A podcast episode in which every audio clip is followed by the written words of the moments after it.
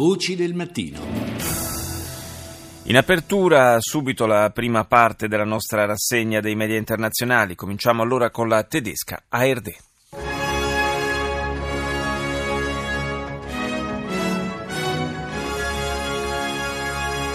Heute im Studio Thorsten Schröder. Guten Morgen, meine Damen und Herren. Willkommen zur Tagesschau. Portugal steht im Endspiel der Fußball-EM. Euro 2016 Portogallo in finale dopo aver battuto il Galles per 2-0. Adesso si attende il vincitore della partita di questa sera tra Francia e Germania per conoscere l'avversaria della squadra di Ronaldo. Chiuso il caso Email Gate per Hillary Clinton, nessuna incriminazione per la candidata democratica dopo l'inchiesta sull'utilizzo della posta elettronica privata durante il suo mandato da segretario di Stato. Lo ha annunciato il ministro della giustizia Loretta Lynch seguendo la linea dell'FBI. Le autorità americane indagano su un altro incidente che ha coinvolto un'auto Tesla mentre viaggiava in modalità pilota automatico. Un incidente avvenuto in Pennsylvania. Una inchiesta è già in corso per l'analogo incidente mortale avvenuto in Florida nel, nello scorso mese di maggio. Bruxelles annuncia la nascita della nuova Guardia Costiera e di Frontiera Europea con un piano per la difesa dei confini dell'Unione da immigrazione e terrorismo, previsti 280 milioni all'anno già dal 2016 e 1500 nuovi funzionari. Andiamo in Spagna con TVE. Leo Messi y su padre han sido condenados a 21 meses de cárcel por tres delitos fiscales. La audiencia de Barcelona considera aprobado. Leo Messi e suo padre sono stati condannati a 21 mesi di prigione per tre reati fiscali. Secondo il Tribunale di Barcellona hanno tentato di evadere oltre 4 milioni di tasse ricorrendo a un intreccio di società in paradisi fiscali. Siccome la pena è inferiore a due anni, Messi e il genitore potranno evitare il carcere pagando una sanzione pecuniaria. Mariano Rajoy prosegue il suo giro di consultazioni con i partiti politici alla ricerca del sostegno necessario per ottenere l'incarico di formare il nuovo governo spagnolo. Pablo Iglesias, il leader di Podemos, ha ventilato la possibilità di offrire il proprio appoggio ai socialisti allo scopo di evitare che il Partito Popolare torni a governare. Tony Blair decise di partecipare all'invasione dell'Iraq senza prima tentare le vie pacifiche, lo afferma il rapporto ufficiale diffuso in Gran Bretagna dopo sette anni di indagini, secondo il quale l'ex premier manipolò il contenuto dei dossier dell'intelligence per spingere il paese verso la guerra. Russia Today. Tony Blair! War criminal! Tony Blair! War criminal! Dopo anni di indagini, l'incriminante rapporto Chilcot sulla partecipazione del Regno Unito alla guerra in Iraq rivela che l'ex primo ministro Tony Blair esagerò la minaccia rappresentata dalle armi di distruzione di massa di Saddam Hussein e fu anche avvisato che l'intervento militare rischiava di alimentare il terrorismo globale. Il rapporto Chilcot fa luce inoltre sull'incondizionato sostegno di Tony Blair a George Bush e all'invasione dell'Iraq. Questo è il primo titolo dell'emittente russa in lingua inglese, poi Russia Today parla con un ex combattente russo dello Stato islamico che ha trascorso un anno in Siria proteggendo il leader dell'ISIS prima di disertare e decidere di ritornare a casa. Andiamo in Libano, al Mayadin. أهلا بكم إلى الظهيرة من الميادين مستهلة بأبرز العناوين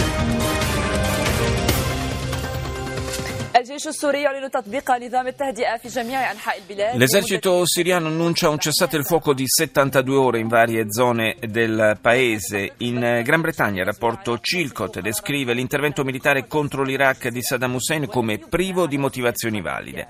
Morti e feriti in Yemen per l'esplosione di un'autobomba vicino all'aeroporto di Aden. France 24.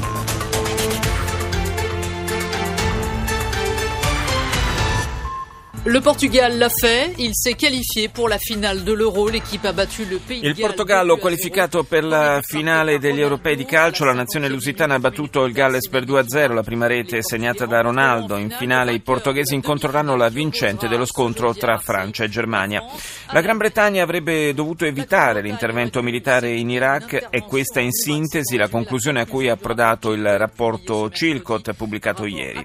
Un rapporto schiacciante per l'ex primo ministro Tony Blair, che riconosce di avere fatto errori, ma resta convinto che il mondo sia più sicuro oggi che ai tempi di Saddam Hussein.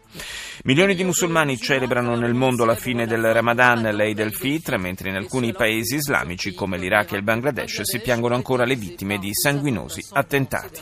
Andiamo nel Regno Unito, BBC.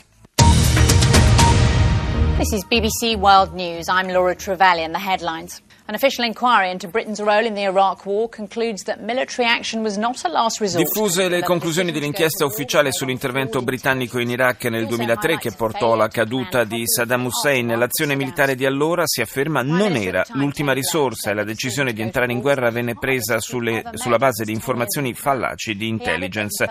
Il primo ministro di allora, Tony Blair, ha dichiarato che la decisione di entrare in guerra è stata la più dura che abbia mai affrontato nei suoi dieci anni di attività politica politica ha aggiunto anche che si è sentito molto angosciato per le sofferenze causate a chi ha perso familiari nel conflitto. Il presidente Obama ha annunciato il rallentamento delle operazioni di abbandono militare dell'Afghanistan. Resteranno sul territorio fino al prossimo anno 8.000 militari statunitensi. L'atleta paralimpico sudafricano Oscar Pistorius è stato condannato a sei anni di carcere per l'omicidio della fidanzata Riva Stenkamp, una sentenza mite più che dimezzata rispetto alle richieste dell'accusa. E chiudiamo questa rassegna con la canadese Isi Radio.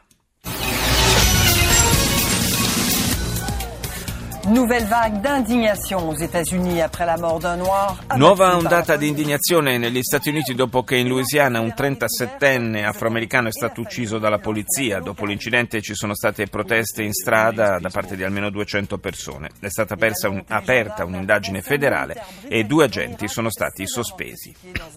Iraq, dopo sette anni è arrivato il verdetto della commissione Chilcot sull'intervento della Gran Bretagna in Iraq nel 2003, riflettori puntati sull'allora primo ministro ministro Tony Blair e il suo governo. Il Regno Unito non avrebbe utilizzato tutte le opzioni pacifiche prima dell'intervento, sostenendo la presunta presenza di armi di distruzione di massa in Iraq con una certezza non giustificata.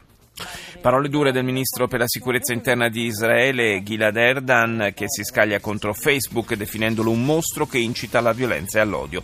Negli ultimi giorni in Israele sono stati assassinati una ragazzina di 13 anni e un rabbino. Gli assassini avevano lasciato su Facebook dei post su ciò che stavano per fare. This is CNN Newsroom live from Los Angeles ahead this hour. A damning critique of British involvement in the Iraq war. The Chilcot report says UK forces L'emittente statunitense dedica l'apertura ai risultati dell'inchiesta sull'intervento militare britannico in Iraq nel 2003. Le truppe non sarebbero state equipaggiate e organizzate in modo adeguato. Inoltre, secondo il presidente della commissione inquirente, John Chilcot, si sarebbero abbandonati i tentativi diplomatici troppo in fretta sulla base di errate valutazioni di intelligence sul reale pericolo costituito da Saddam Hussein. Un vero e proprio atto d'accusa nei confronti dell'allora primo ministro Blair che, pur esprimendo dispiacere e dolore per le perdite umane causate dalla guerra, non ha rinnegato la validità delle sue scelte. CNN parla poi del nuovo attacco di Donald Trump su Twitter alla rivale Hillary Clinton dopo le conclusioni dell'inchiesta dell'FBI sullo scandalo delle email. Petreus per molto meno è finito nei guai, ha detto il candidato repubblicano, riferendosi allo scandalo che costrinse alle dimissioni il numero uno della CIA, che aveva condiviso con la sua amante informazioni segretate. Ancora un nuovo caso di omicidio di un afroamericano da parte di poliziotti bianchi. È avvenuto ieri a Baton Rouge, in Louisiana, dove il Dipartimento di Giustizia ha aperto un'inchiesta in seguito alla pubblicazione di un video che mostra le fasi concitate dell'arresto dell'afroamericano e la sua uccisione a sangue freddo mentre era spalle a terra. Andiamo in Cina, CCTV. 昨天晚上到今天早上，再次遭遇到了强降雨的袭击，受到江河湖库水位暴涨的影响，武汉 Sono sempre le piogge torrenziali e le conseguenti inondazioni che investono ampie aree della Cina a caratterizzare l'apertura della televisione di Pechino. Il presidente Xi Jinping ha mobilitato su larga scala l'esercito per fare fronte all'emergenza. Poi la presentazione del nuovo aereo da trasporto dell'aeronautica militare cinese, lo Yun-20 e infine troviamo anche su CCTV la notizia del rapporto che accusa l'ex premier britannico Blair di avere manipolato le informazioni di intelligence relative al presunto arsenale di armi di distruzione di massa di Saddam Hussein per spingere la Gran Bretagna verso l'intervento militare in Iraq. Andiamo ora in Israele con i24 News. The much anticipated Chilcot report on the UK's involvement in the Iraq war was released and Dopo sette anni di indagini arrivano i risultati dell'inchiesta sull'intervento armato britannico in Iraq nel 2003. Il rapporto Chilcot critica fortemente l'operato dell'ex premier Tony Blair, affermando che la Gran Bretagna entrò in guerra nonostante non fossero state percorse tutte le vie diplomatiche. Una esclusiva di I-24 mostra come i cristiani iracheni cerchino riparo dalla furia dei miliziani del califfato, nascondendosi nei santuari santuari ricostituendo le loro comunità. La star del football, eh, Lionel Messi, è stata condannata a 21 mesi per evasione fiscale, non andrà però in carcere in quanto la sua condanna è inferiore ai due anni e non prevede la detenzione. Ora l'America Latina con Telesur. ¿Qué tal? ¿Cómo les va? Acá estamos porque es la hora de revisar noticias destacadas en Telesur. Como siempre, vamos primero a ver los títulos. Maestros mexicanos siguen rechazando la represión. Marcia contro la riforma dell'istruzione a Città del Messico con l'appoggio di famiglie e alunni. Docenti dell'ente di coordinamento nazionale degli insegnanti hanno organizzato ieri quattro marce in diverse aree della capitale. Secondo i manifestanti la riforma privatizzerebbe l'educazione e produrrebbe condizioni inaccettabili per i lavoratori. Brasile, Dilma Rousseff non si è difesa dalle accuse della Commissione per l'impeachment ieri. È probabile che per farlo aspetti la fine delle Olimpiadi nel giorno del voto in aula al Senato tra il 22 e il 26 agosto. Intanto la magistratura brasiliana ha ordinato il sequestro dell'equivalente di 28 milioni di euro al Partito dei Lavoratori, a un ex ministro dei governi Lula e Rousseff e all'ex tesoriere del partito in carcere da oltre un anno. Anche qui troviamo la commissione d'inchiesta britannica sul conflitto iracheno presieduta da John Chilcott che ha presentato il rapporto che accusa il governo Blair di aver invaso in maniera precipitosa l'Iraq nel 2003. Radio Capodistria. Il giornale del mattino. Ripristinata a pieno regime l'attività dello scalo marittimo di Capodistria, oggi il premier Miro Zerar incontra i lavoratori portuali. Operazione della Criminal Pola Lubiana per verificare presunte irregolarità nel sanamento delle banche nel 2013. Protesta la BCE. L'ex premier britannico Blair tra i principali responsabili per la guerra in Iraq senza consenso ONU e in base a rapporti inaffidabili dei servizi segreti americani. Annunciato per il prossimo mercoledì un vertice del Consiglio della Nato e la Russia. L'Ungheria si sta preparando a restituire in Serbia 17.000 migranti giunti illegalmente nel paese. Ora andiamo in Giappone con NHK.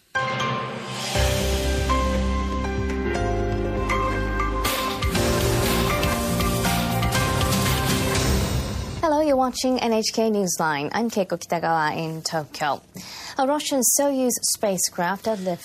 Una navicella spaziale russa, nuovo modello della famosa Soyuz, con tre astronauti a bordo, tra cui il giapponese Takuya Onishi, è partita all'alba di oggi dalla base di Baikonur in Kazakistan per una missione che durerà quattro mesi. La navicella, tra un paio di giorni, dovrebbe agganciare la Stazione Spaziale Internazionale, nella quale Onishi condurrà esperimenti mirati alla ricerca di nuovi farmaci contro il cancro. NHK parla poi di Nepartak, il temibile tifone che si sta avvicinando a Taiwan e Giappone. E chiudiamo la rassegna con Le Journal de l'Afrique. Bonsoir à tous, ravi de vous retrouver pour le journal de l'Afrique à la une. Aujourd'hui, euh, Octavien Genzi et Tito Barraira condannés à la prison à vie. Ergastolo per genocidio due ex sindaci ruandesi, Octavien Genzi e Tito Barraira, sono stati condannati dalla Corte d'Assise di Parigi. Furono entrambi sindaci a Cabarondo nel corso del genocidio del 1994 perpetrato dalla maggioranza Hutu contro la minoranza Tutsi e in particolare particolare a Cabarondo, furono uccise 2000 eh, persone. Proprio in Ruanda ieri la visita del primo ministro israeliano Netanyahu nell'ambito di un tour in Africa orientale che lo ha già portato in Uganda in Kenya e proseguirà poi verso l'Etiopia. Si tratta del primo tour africano per un primo ministro israeliano dal 94. Infine Oscar Pistorius condannato a sei anni in appello, in primo grado l'ex atleta era stato condannato a cinque anni per l'omicidio della fidanzata Riva Stenkamp, un anno è stato già scontato ai domiciliari.